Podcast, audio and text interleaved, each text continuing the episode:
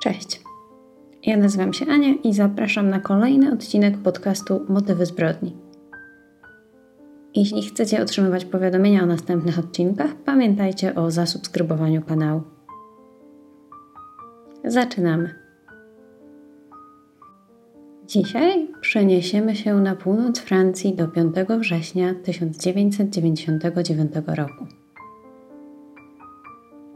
Rankiem tego dnia francuski kuter, który na co dzień stacjonuje u wybrzeża Brytanii, przepływa przez kanał La Manche. Kiedy kapitan kutra zarzuca sieci, w oddali widzi błysk czerwieni w niebiesko-białej, wzburzonej wodzie. Natychmiast sięga po lornetkę, aby sprawdzić, czy intuicja go nie myli. To, co mieni się w oddali, to ponton ratunkowy, jednak nie ma na nim ani jednej osoby.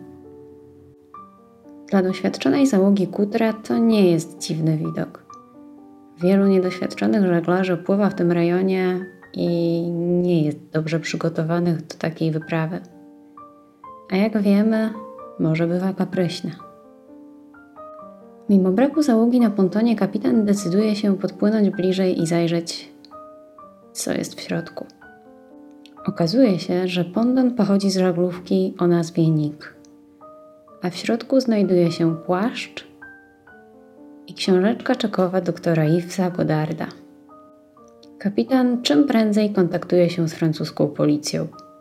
Tego ranka załoga kutra rybackiego odkryła najbardziej tajemniczy przypadek zaginięcia w historii całej Francji. Doktor Yves Godard, jego żona Marie-France, dzieci Marius i Camille, ani żaglówka Nick do dziś nie zostali odnalezieni. Cofnijmy się o kilka dni do 30 sierpnia 1999 roku, kiedy ostatniego dnia 43-letni Yves Goddard był widziany w pracy. Tego dnia dr Goddard wyczyścił swój grafik, anulował wizyty pacjentów, którzy byli umówieni na kolejne dni i wyszedł wcześniej niż zwykle.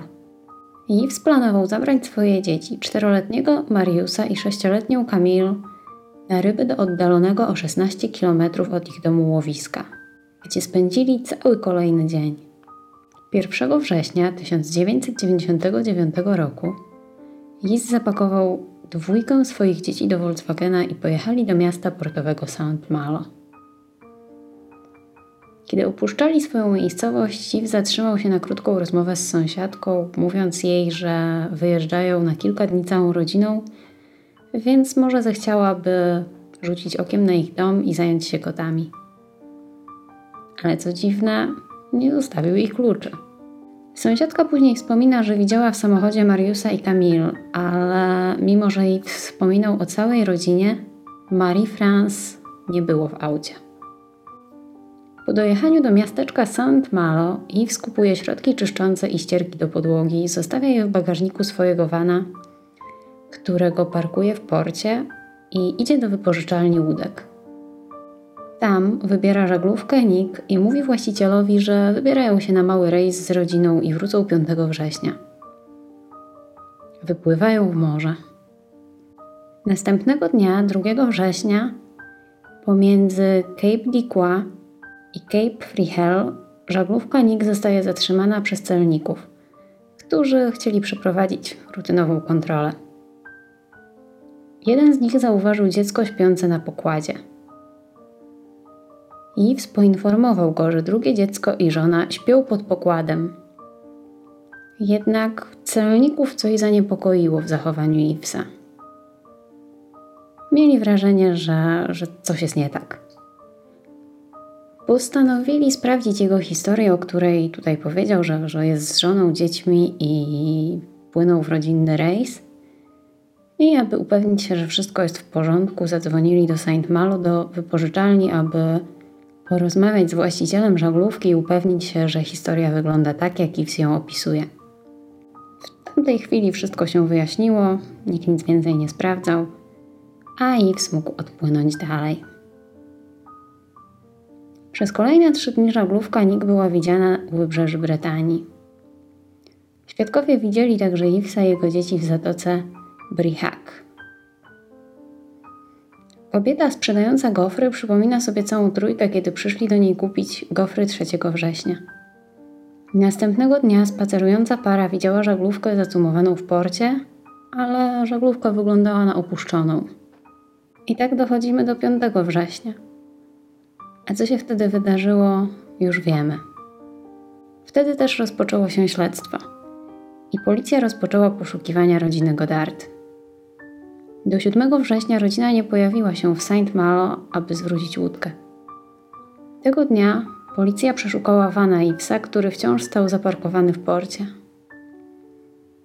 To, co tam znaleźli, sprawiło, że wzięli się do pracy dużo bardziej.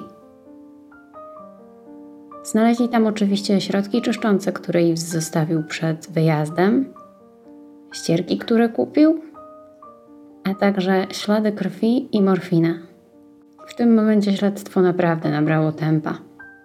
8 września policja przeszukała dom państwa Godard. Tam odnaleziono jeszcze więcej śladów krwi. W salonie, łazience i sypialni. Natomiast nigdzie nie odnaleziono Marie France, której nikt nie widział od 9 dni. Krew została wysłana do badań, a w tym czasie za Ivesem wystawiono międzynarodowy list gończy, ponieważ był on podejrzany o zabójstwo swojej żony. Policja czekała około tygodnia na wyniki testów krwi. Okazało się, że krew znaleziona w samochodzie i w domu należała do Marie France, drugiej żony doktora Yvesa Godarda. W tym momencie policja podejmuje decyzję, że należy szukać ciała tej kobiety. Biorąc pod uwagę ilość krwi, jaka została odnaleziona, szanse na to, że żyje, są bardzo, bardzo małe. W międzyczasie policja przyjrzała się także głowie rodziny Godard. Na zewnątrz Yves Godard był oddanym lekarzem prowadzącym praktykę w Caen, niedaleko wybrzeża Normandii. Znajomi i pacjenci opisywali go jako stonowanego, skromnego i bardzo delikatnego.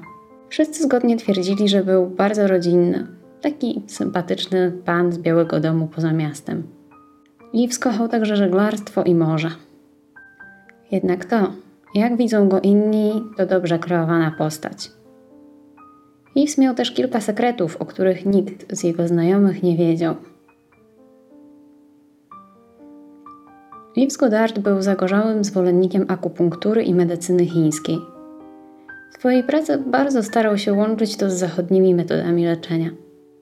W 1996 roku Yves Goddard został potępiony przez innych lekarzy za stosowanie niedozwolonych metod leczenia.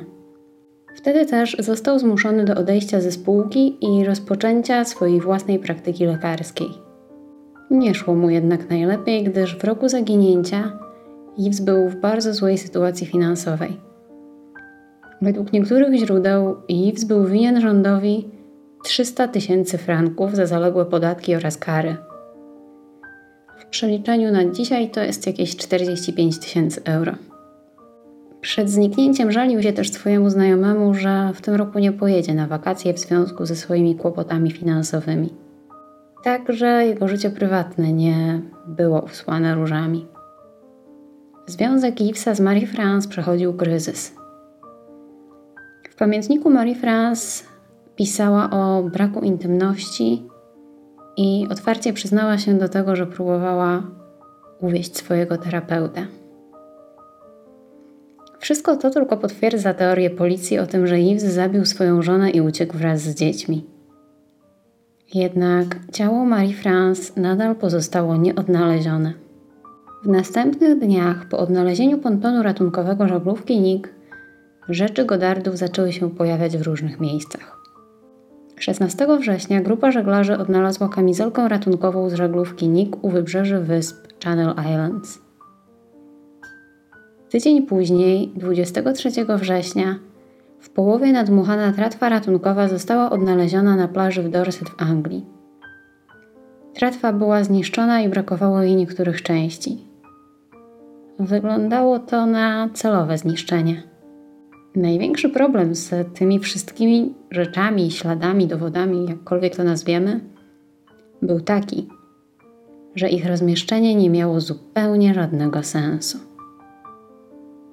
Po analizie warunków pogodowych eksperci stwierdzili, że nie ma takiej możliwości, aby ocean umieścił te przedmioty w miejscach, w których zostały odnalezione. W tym czasie pojawił się również świadek. Właściciel hotelu na wyspie Man, który twierdził, że Yves i jego dzieci przebywały w hotelu między 7 a 14 września. To jednak jeszcze nie koniec dziwnych wydarzeń. Po czterech miesiącach, w styczniu 2000 roku, rybak wyciągnął z morza worek marynarski w miejscu, gdzie dr Godard i jego dzieci były widziane po raz ostatni.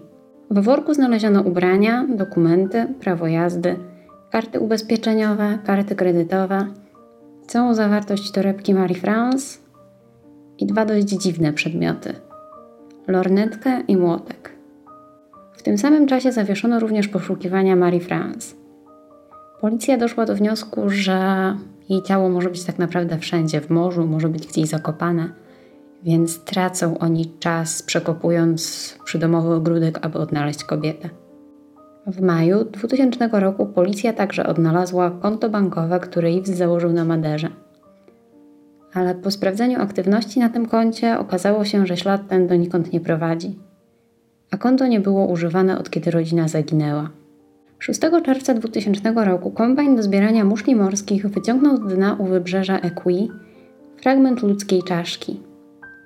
Jednak wystraszony rybak wyrzucił ją z powrotem do wody.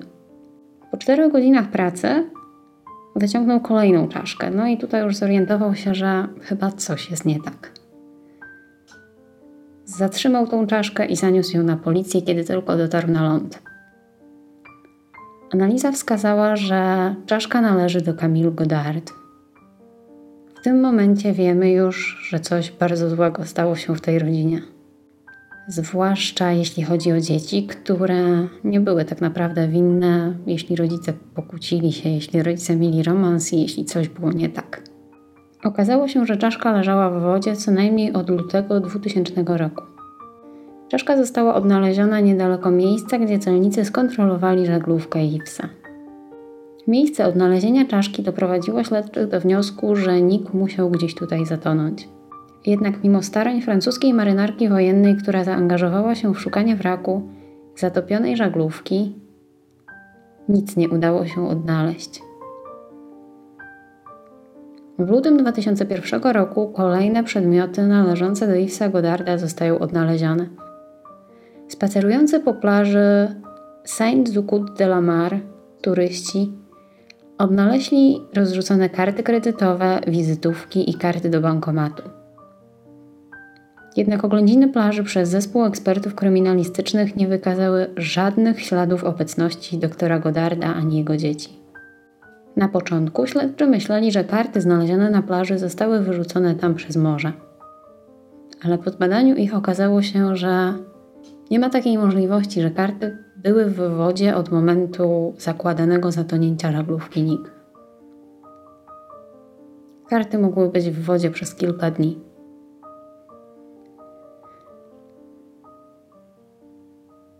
W czasie, kiedy policja prowadziła śledztwo, otrzymała kilka anonimowych listów.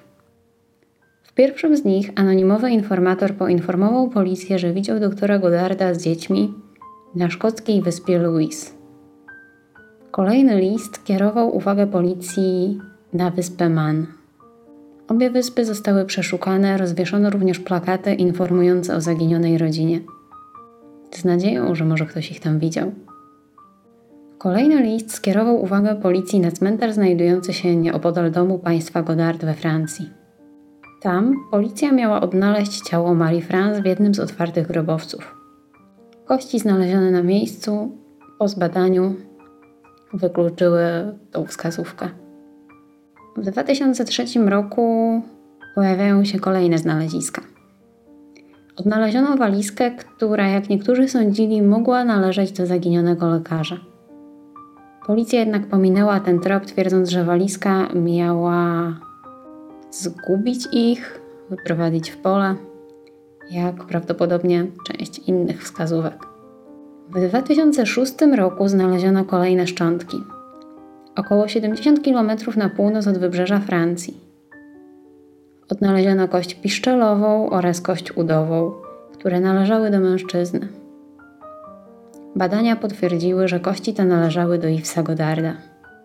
14 grudnia 2008 roku, czyli 9 lat po zaginięciu rodziny, odnaleziono plastikową kartę ubezpieczeniową należącą do Yvesa na plaży w Chapelle.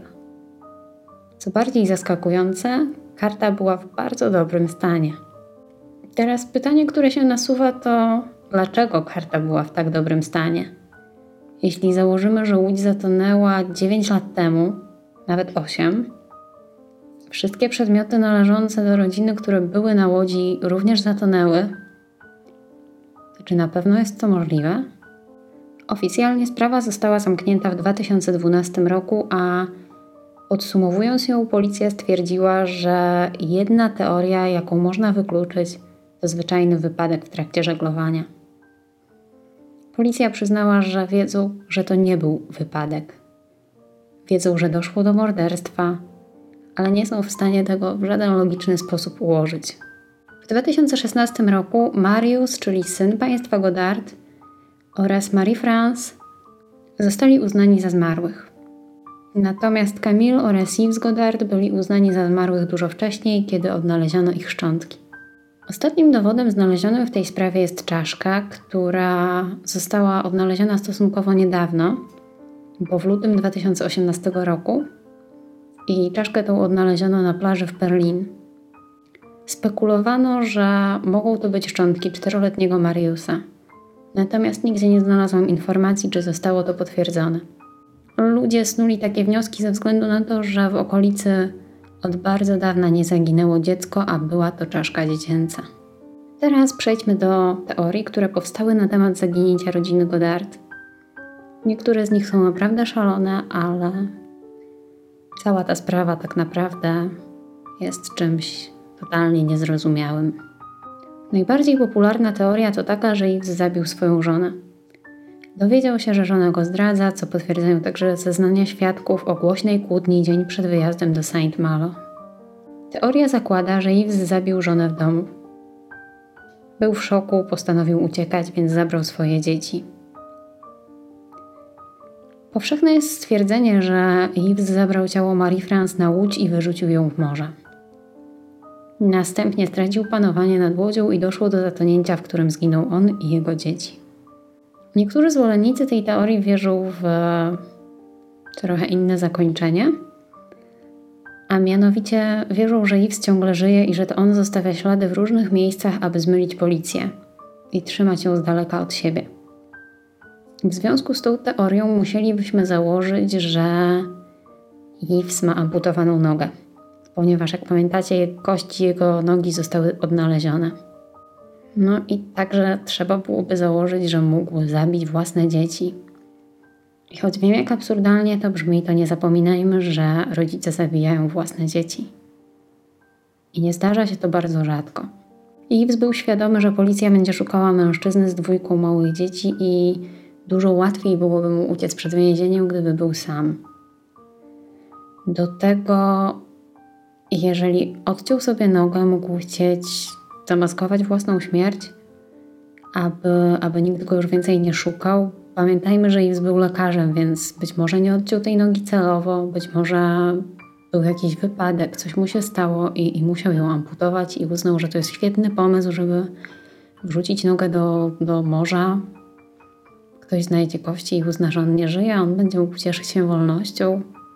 Pamiętajmy też, że Yves miał w aucie duże ilości morfiny, które mogły mu posłużyć do tego, aby otruć swoje dzieci. I, i również miał środek przeciwbólowy, aby amputować sobie nogę i sfingować własną śmierć. Inna teoria mówi, że odpowiedzialna za wszystko jest Marie France wraz z kochankiem i że to oni pozbyli się całej rodziny oraz do dzisiaj zostawiają ślady, aby zmylić policję. Według mnie ta teoria brzmi dość absurdalnie ze względu na to, że rodzina żyła, kiedy rodzina, Yves oraz dzieci żyli, kiedy wsiadali na łódź. Nie było z nimi Marie France, nikt jej nie widział. Jedyne ślady krwi, które zostały odnalezione, to ślady krwi Marie France. Natomiast zwolennicy tej teorii twierdzą, że jej ciało nigdy nie zostało odnalezione, więc być może to jednak ona. Kolejna teoria wplata w zaginięcie rodziny Godard mafię. Twierdząc, że za zabójstwem wszystkich członków rodziny stoi właśnie organizacja przestępcza, z którą Yves mógł kiedyś wejść w jakiś kontakt. Pamiętajmy, że miał problemy finansowe, być może pożyczył jakieś pieniądze. Natomiast nie do końca wydaje mi się, że teoria ta może mieć sens ze względu na to, że byłoby to dość mocno zorganizowane zabójstwo, a nie jestem pewna, czy przestępcy działają w taki sposób, czy, czy zorganizowane grupy przestępcze działają w taki sposób. Dlatego też wydaje mi się ta teoria dość naciągana. Osobiście najbardziej wierzę w teorię, że Yves zabił swoją żonę, że się pokłócili i, i coś tam poszło nie tak. Wyrzucił jej ciało do wody i być może on ciągle żyje. I, I to on zostawia ślady, które mają wszystkich zmylić, bo nie oszukujmy się, osoba, która zostawia te ślady, musi żyć. Nie jest możliwe, aby to się wydarzyło samo. Ktoś bardzo mocno chce zmylić policję, chciał, dopóki śledztwo trwało. Być może mieli wypadek i tylko jej przeżył. Być może nie chce iść do więzienia za to, że popełnił błąd. Wydaje mi się, że to jest najbardziej prawdopodobna teoria. Aczkolwiek jest to tajemnica, którą naprawdę trudno wyjaśnić i złożyć wszystko w sensowne rozwiązanie. Dziękuję Wam za wysłuchanie historii rodziny Godardy do końca. Podzielcie się w komentarzach, jakie rozwiązanie według Was jest tym, które ma najwięcej sensu i co tak naprawdę mogło się wydarzyć. Jeśli podobał Wam się odcinek, to zostawcie łapkę w górę i pamiętajcie o subskrypcji kanału, aby wiedzieć o kolejnym odcinku. Do usłyszenia.